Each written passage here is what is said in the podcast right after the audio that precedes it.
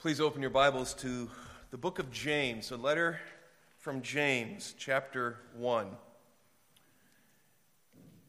James in chapter 1. While you're turning there, I came across a story originally found in the Chicago Sun Times several years ago, picked up by the Associated Press. And it's about a pig a pig that traveled on a six hour flight from Philadelphia to Seattle. And he didn't ride coach. Two passengers convinced this particular airline representative that the pig needed to fly with them as, quote unquote, a therapeutic companion pet. Something like a seeing eye dog and the pig was permitted to sit with them in the first class cabin of the plane. Well, passengers would eventually describe this 300 pound pig as an enormous, the quote, an enormous brown, angry, and honking, end quote. He was seated in three seats near the front of the plane, along with his companion. But the attendants reportedly had difficulty strapping him in. Quote, one passenger said, it became restless after takeoff and sauntered through the cabin. And he kept rubbing his nose on people's legs, trying to get them to give him food and to stroke him, end quote. You thought your flight was rough last time. Well, upon landing at the end of the trip, things only got worse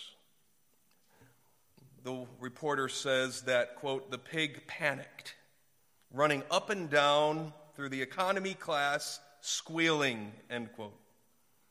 And that caused many passengers to start screaming and even stand on their seats at the landing. It took four attendants to escort the pig off the plane and then he escaped upon reaching the terminal. He was later recaptured. That's the story. I was at the airport twice yesterday and I didn't see anyone running out nor a pig straying around. Well, when asked to comment on the story, this particular airline spokesman uh, has the name David Castlewelter said, quote, "We can confirm that the pig traveled and we can also confirm that will never happen again. End quote. At one time or another, each of us has done something that seemed right at the time, but we later have said, that will never happen again. Can you relate? Can you relate? You ever experience regret do you ever feel like you've missed the boat again? And the fact is, holidays like we find ourselves in the middle of right now, the Christmas time, can totally knock each one of us off of our game. I mean, we need to admit it. I even have to admit it that often I realize too late that I missed the boat regarding the reason for the season. I mean, I can get ready for it and I can get into it. And I can find myself coming up to the very week of Christmas like we are right now. I can have all the presents bought. I can have all the playlists created. I can have all the sweets ordered. I can have all the messages written. I can have all the decorations up, everything plugged in, the trips planned, only to find myself in a blink that it's December 26th and I missed it again. I missed it again. So, during this particular service, a special service, I want to give you a pastoral chat this morning. As we have cinched our way up to the day where we're ushering in the Christmas week in front of us, the next time we're together in this room, it will be Christmas Day. My pastoral chat to all of us is this let's don't miss it this year.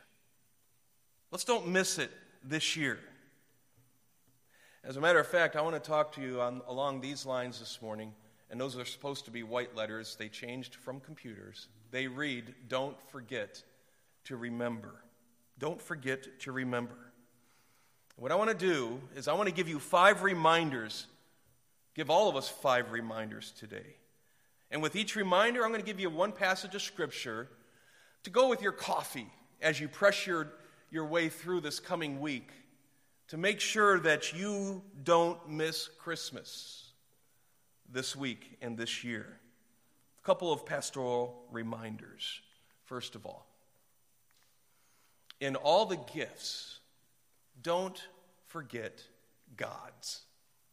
This is what we've been singing about this morning. This is how James launched our service. This is what the scripture readings have been about. The children have preached this message to us. It's an important message, it's real, it needs to be remembered. And all the gifts, don't forget God's. You see, what do you mean by this? What do you mean by this pithy statement? It's more than that. I mean, in every gift that you receive in the next week, remember Calvary. Remember Calvary. Your Bible's open to James chapter 1 to the, to the next oldest son of Mary and Joseph. This is from James. And I love what I read in verses 16 through 18. Look at this, this text. Do not be deceived, my beloved brethren. Every good thing given and every perfect gift is from above, coming down from the Father of lights, with whom there is no variation or shifting shadow. In the exercise of his will, he brought us forth by the word of truth, so that we would be a kind of first fruits among his creatures. I love this phrase. I love that, that title for our Lord, the Father of lights. You say, what does that mean? That's, that's, a, that's an, an ancient way of expressing that God is the creator, not just of the earth, but of the heavens. He's the Father of the lights. And back in these days, they would look up in the sky and, and they would have the lights of, of heaven at night. And outside of candlelit um, sources, oil lamps on earth, that was the major light at night, was what was shining down from heaven. And what James is saying is this you want to know who the greatest gift giver ever was? It's our Creator. Look up. He's the Father of lights. But there's also another meaning to that title for God, and it's this. As you look at the Father of lights, the Creator, your Heavenly Father, you notice something about the heavenly bodies. They move around. They move around through the evening. It appears from our standpoint that they're moving as the earth is rotating. And it all, they also change with the seasons. I mean, whatever light bearers are in the heavens, uh, the moon and, and the stars at night, they're always changing position. And James says, learn something about the Father of lights, the greatest gift giver. And it's this He doesn't shift and change all the time like His creation does. As the heavenly lights change, we understand that our Father's not like that. He never changes. His posture is always righteous, it's always perfect. So, with the meaning of Father of lights in place in your mind, now look at the verse again, verse 17 every good thing given, and every perfect gift is from above, coming down from the Father of lights, with whom there's no change or variation or shifting shadow. He is consistent. And what's the first gift that James mentions after giving that title, the Father of lights? It's salvation. Look at verse 18 again. You see, it's in the exercise of His will, the Father of lights, He brought us forth by the word of truth so that we would be a kind of first fruits among His creatures. He says, You want to remember the greatest gift that you've ever received? It's from the Father of lights, the perfect gift giver, and it's eternal life. It was His will that you be born again, and there will be more after you, he writes. And every gift you receive this week, remember Calvary. Remember what happened there.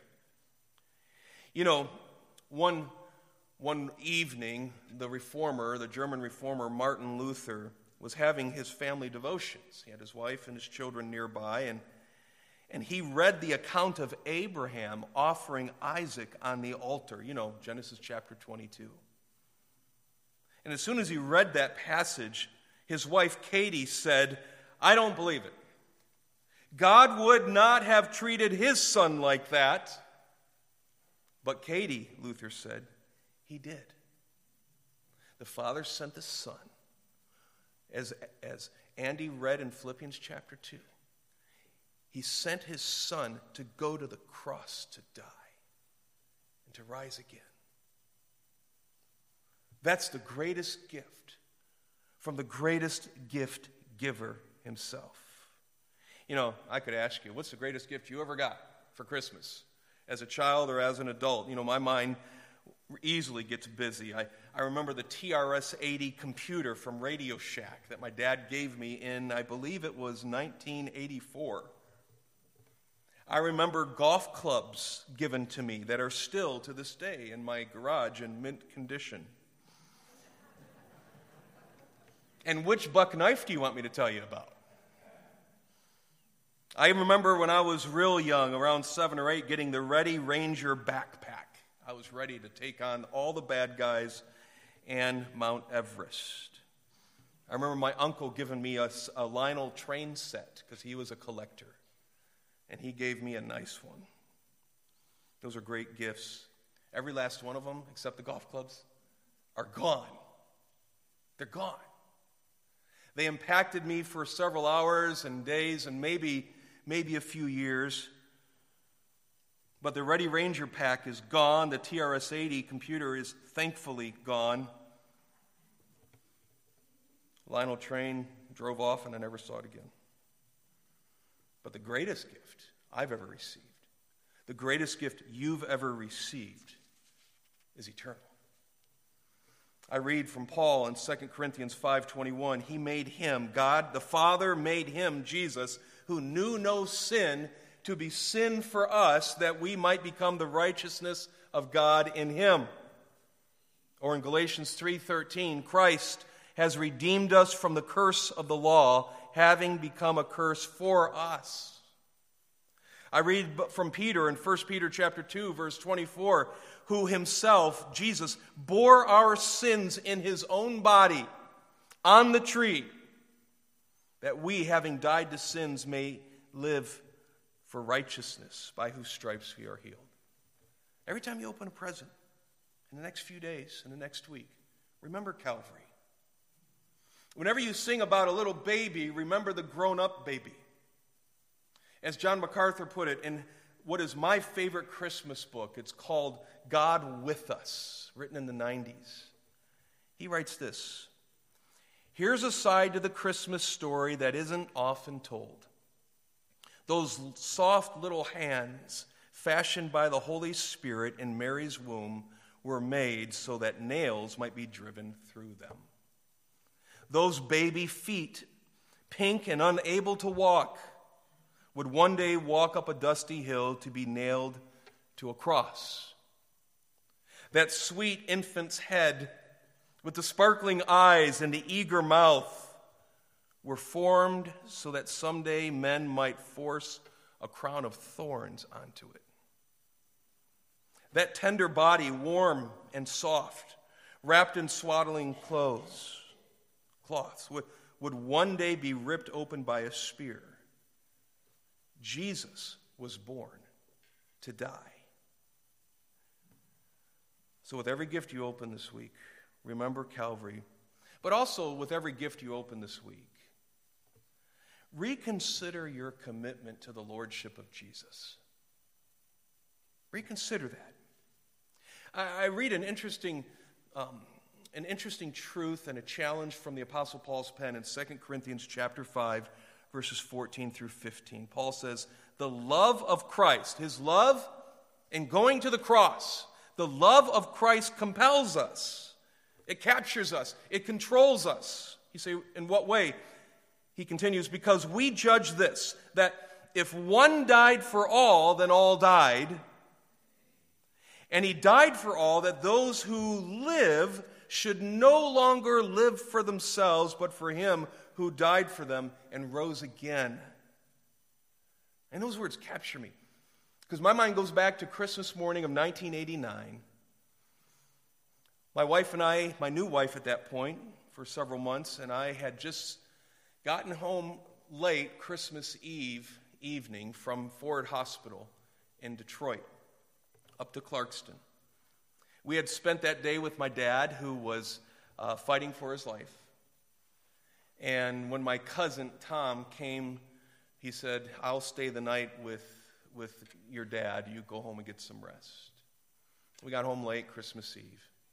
We had come home from South Carolina a week and a half earlier. We thought just to go through Christmas and be together with family. My sisters were coming in from different states as well, and we were going to have Christmas in, in Clarkston. And, and all our Christmas shopping was already done, you know. And, and when we got home, Dad came down the, the night we got home and said, Will you be able to take me to the hospital tomorrow? I'm like, Yeah, why? And I noticed he was winded, and he says, I got to go for some tests.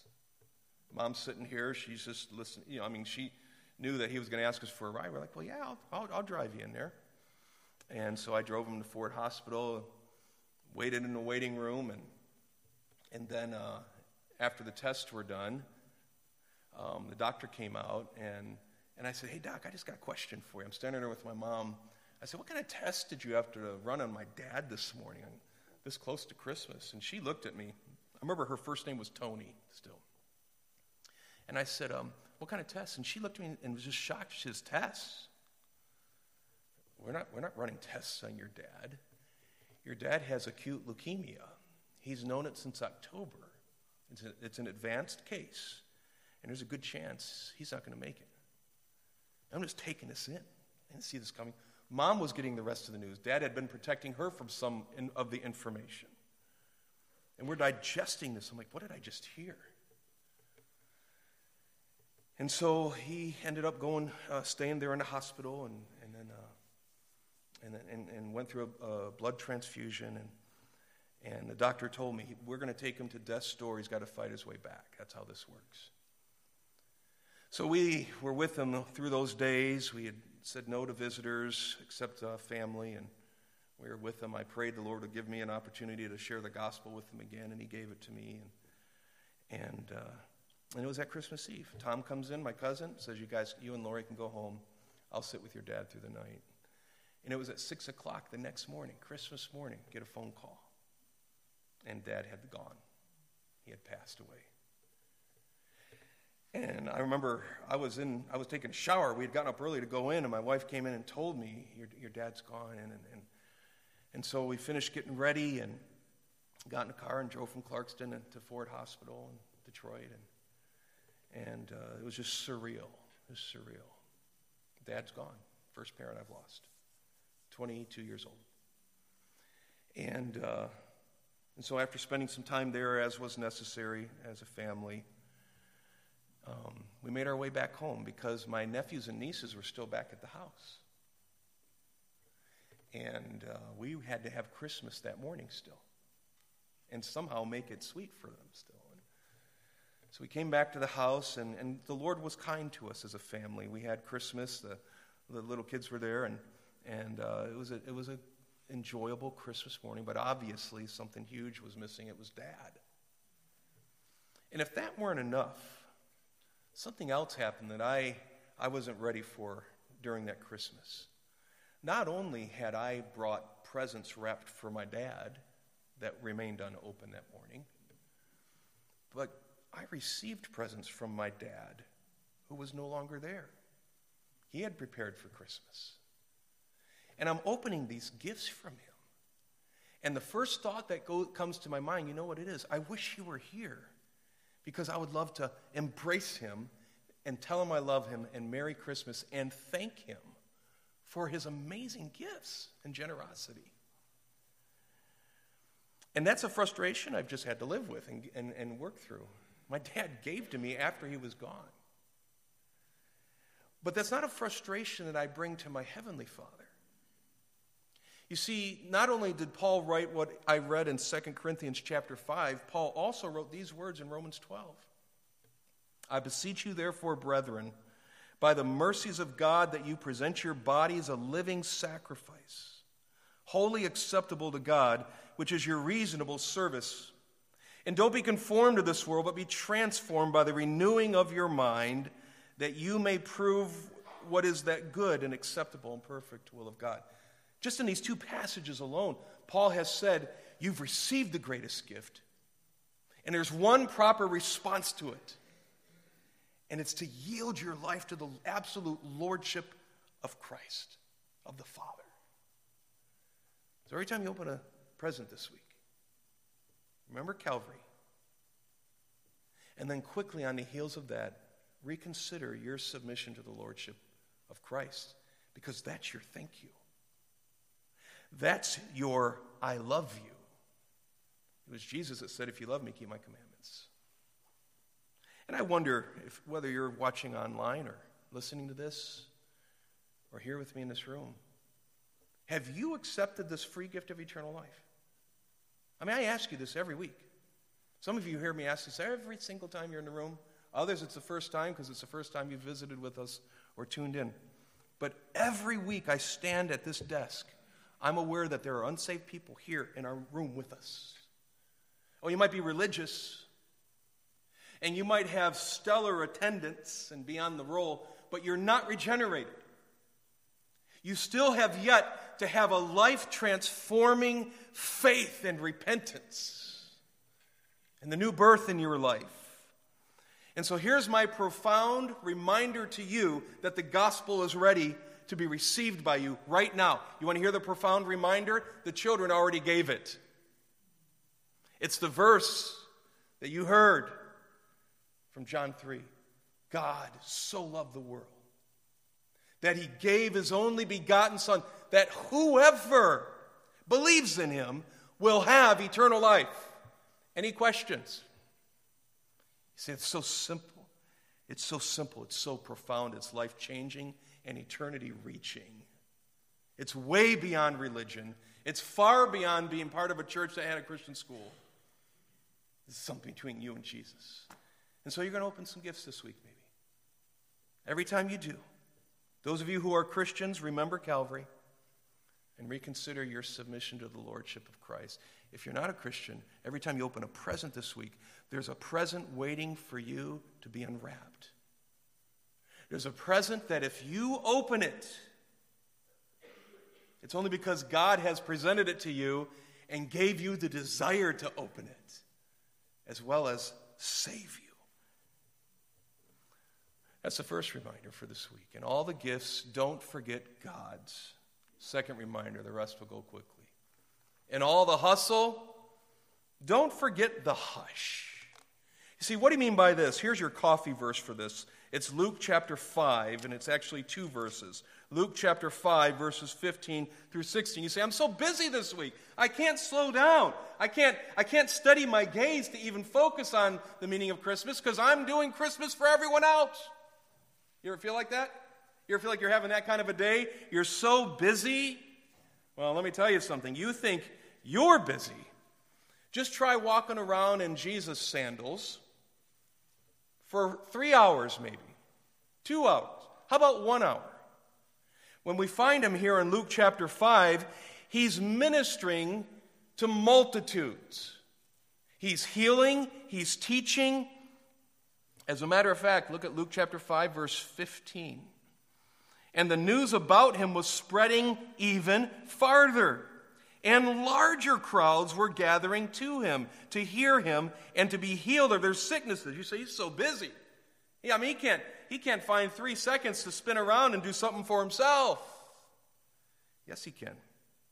Verse 16, in that context, with all the, the hustle, Jesus knew how important it was to have a hush. But Jesus himself would often slip away to the wilderness and pray.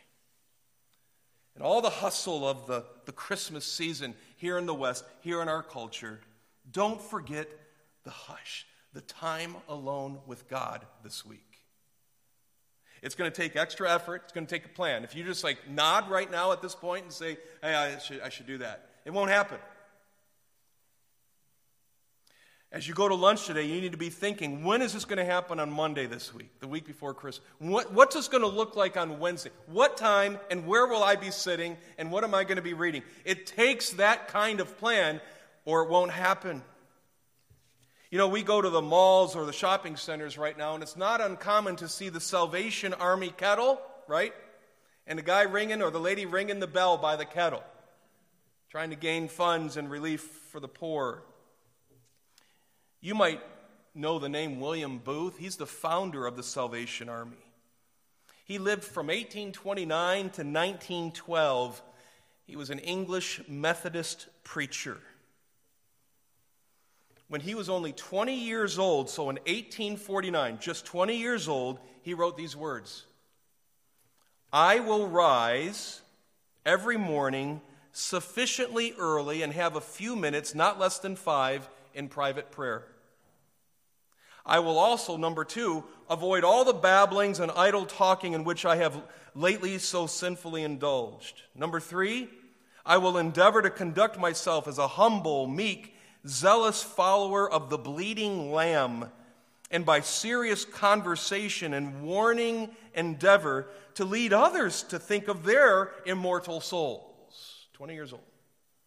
Number four, I will read no less than four chapters in God's Word every day.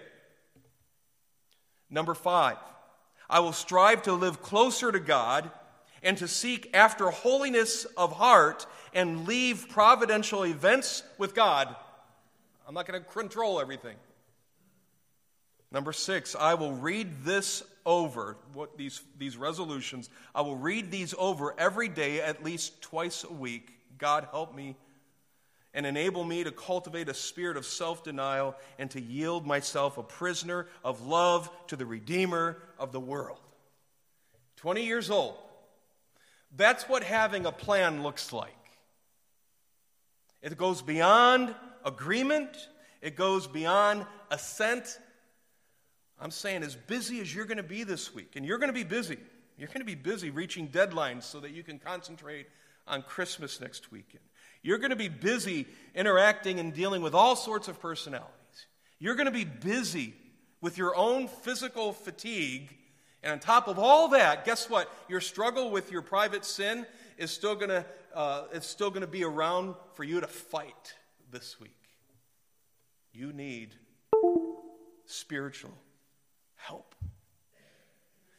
And if Jesus knew he needed to pull away from the crowds to spend time with his Father, you do as well. The psalm writer put it this way Give ear to my words, O Lord. Consider my meditation. Give heed to the voice of my cry, my King and my God. For to you I will pray. My voice you'll hear in the morning. O Lord, in the morning I will direct it to you, and I'll look up. And all the hurry, don't forget the hush. It takes extra effort and planning, but you're going to need the extra energy. Just trust me. You're going to get thirsty this week. And Psalm 42 reminds you as the, as the deer pants for the water brooks, so my soul pants for you, O God. What's a third reminder this week? In all the fellowship, don't forget the family. In all the fellowship, don't forget the family. Your coffee verse for this one is Proverbs chapter 15, verse 17. I'll just read it to you. Proverbs 15, verse 17. Better is a dish of vegetables where love is than a fatted ox served with hatred. I mean, you can focus on everything beyond the, the peace of your home and of your family and miss your family. If the first two promises or the first two reminders are dealing with the first great command of loving God with your whole heart, mind, soul, and strength, number three is the second great command. And in that group of your neighbors, your closest neighbors are those of your family. So I encourage you right now to set up unmovable pillars in your next eight days. You say pillars like what? Make sure that there are one or two, at least one or two free evenings with your family. Commitments not to overspend your budget, not to miss physical rest and help your family experience it as well.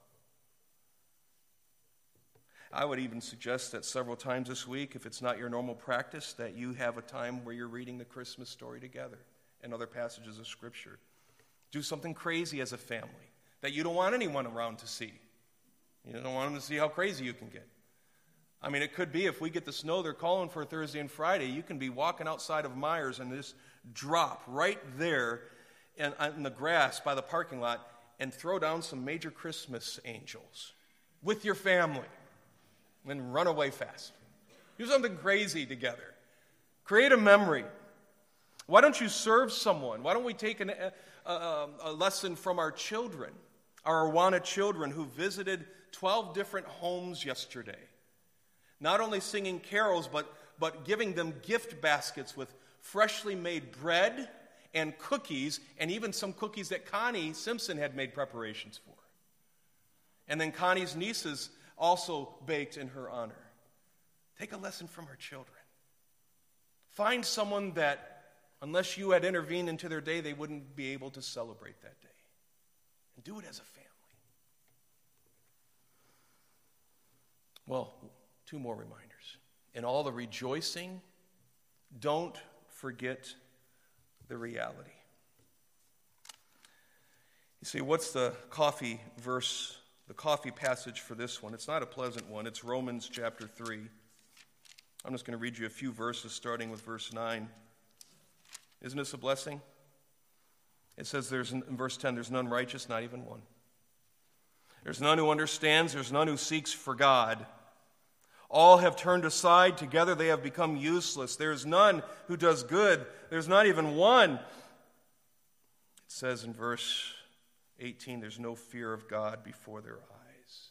The whole passage, starting in verse 9, going through verse 19, is bad news. It's talking about Jew and Gentile alike who are outside of Christ.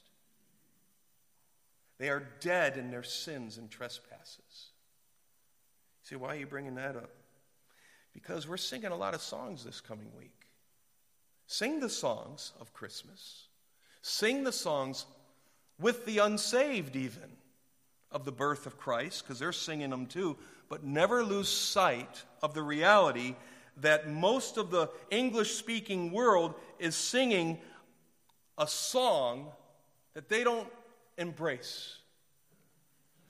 It's a lost world with temporary joy that will be gone December 26th. These unsaved people are singing with you right now, Let earth receive her king. Let every heart prepare him room. They're singing it. They're singing with you, O come, thou rod of Jesse, free thine own from Satan's tyranny. They're singing it with you. They're singing, O holy child of Bethlehem, descend to us, we pray, Cast out our sin and enter in, be born in us today. They're singing it with you, and they're not saved. They're singing with you, Hail the heaven born Prince of Peace. Hail the song of the Sun of Righteousness, light and life to all he brings, risen with healing in his wings.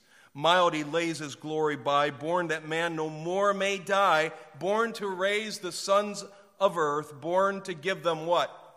Second birth. They're singing them.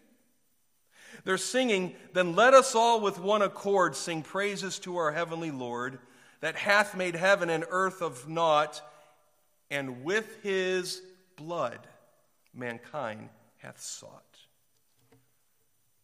Sing it with them. You're rejoicing, but in singing it with them, you're witnessing. It's like what I read in Acts chapter 8. Remember Philip and the Ethiopian eunuch? It says Philip ran up and heard the eunuch reading Isaiah the prophet and said, Do you understand what you're reading? And the eunuch said, Well, how, how could I? Unless someone guides me. He invited Philip to come up and sit with him. And the eunuch answered Philip and said, Please tell me, of whom does this does the prophet say this? Of himself or of someone else? And Philip opened his mouth, and from the beginning of scriptures, he preached Jesus to him. Oh, they're singing our songs right now. Don't give them false assurance that they've tasted the sweetness of the words they're singing. Those words are a signpost of the gospel. In all your rejoicing, take the open doors for evangelism, since they're singing our songs right now. And one more. In all the music, don't forget the meaning. Your coffee, pa- your coffee passage for this one is Luke chapter 1. You say, why Luke chapter 1? We've already read stuff from Luke in this, in this service. We have, but I just wanted to reach back for what I consider to be the first Christmas song from a human perspective, sung by our Lord's mother. In Luke chapter 1, verses 46 and 47. It's just the opening words of Mary's song. She says, My soul exalts the Lord, and my spirit has rejoiced in, listen, God my Savior. God, my Savior. Even his mom couldn't get away with that in her Christmas song. It starts there. So, with all this music we're talking about and these reminders, don't let the meaning ever escape you. God, your Savior. Jesus is your Savior. I'm encouraging you in the next seven days to worship as you've never worshiped before. And, by the way, this intense worship can carry through the rest of the year, too. Spurgeon told his congregation that. He preached a Christmas sermon entitled The Great Birthday. And he said this to the congregation at the Metropolitan Tabernacle. He said, You may keep Jesus' birthday all the year round. For it were better to say he was born every day of the year than on any one day. For truly, in a spiritual sense, Jesus is born every day of every year uh, uh, uh, of every year in some person's heart. And that to us is a far weightier point than the observation of quote holy days. He's right. He's right. So I've spoken from my heart to yours this morning. Don't forget to remember. Carry with you into the next five, eight days these reminders. And all the gifts, don't forget God's. And all the hustle, don't forget the hush. And all of the fellowship, don't forget your family. And all the rejoicing, don't forget the reality that the lost need to hear and accept this message. And then again, with all the music, don't forget the meaning. Let's don't get to December 26th, a week from tomorrow, and say, ah, I missed it again. I was so busy. Father, thank you for this time. And Lord, it's been more pastoral in the challenge from the word on this special day. But I pray that these passages and these reminders will be nonetheless urgent as we crest now into the Christmas week. I pray for those under the sound of my voice who've never accepted your free gift of eternal life. May this be the day, the afternoon, the week where it goes from just being notes on paper and greeting cards that it would become real, open their eyes to the truths of the gospel, to the identity of Jesus Christ and the work of Christ on their behalf and give them faith to believe it and repentance to turn towards it away from their sin. What a year this will be.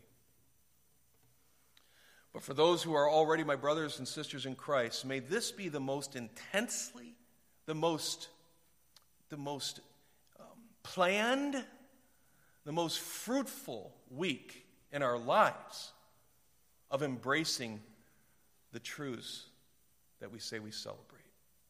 Help us to remember this year, not to forget. In Jesus' name we pray.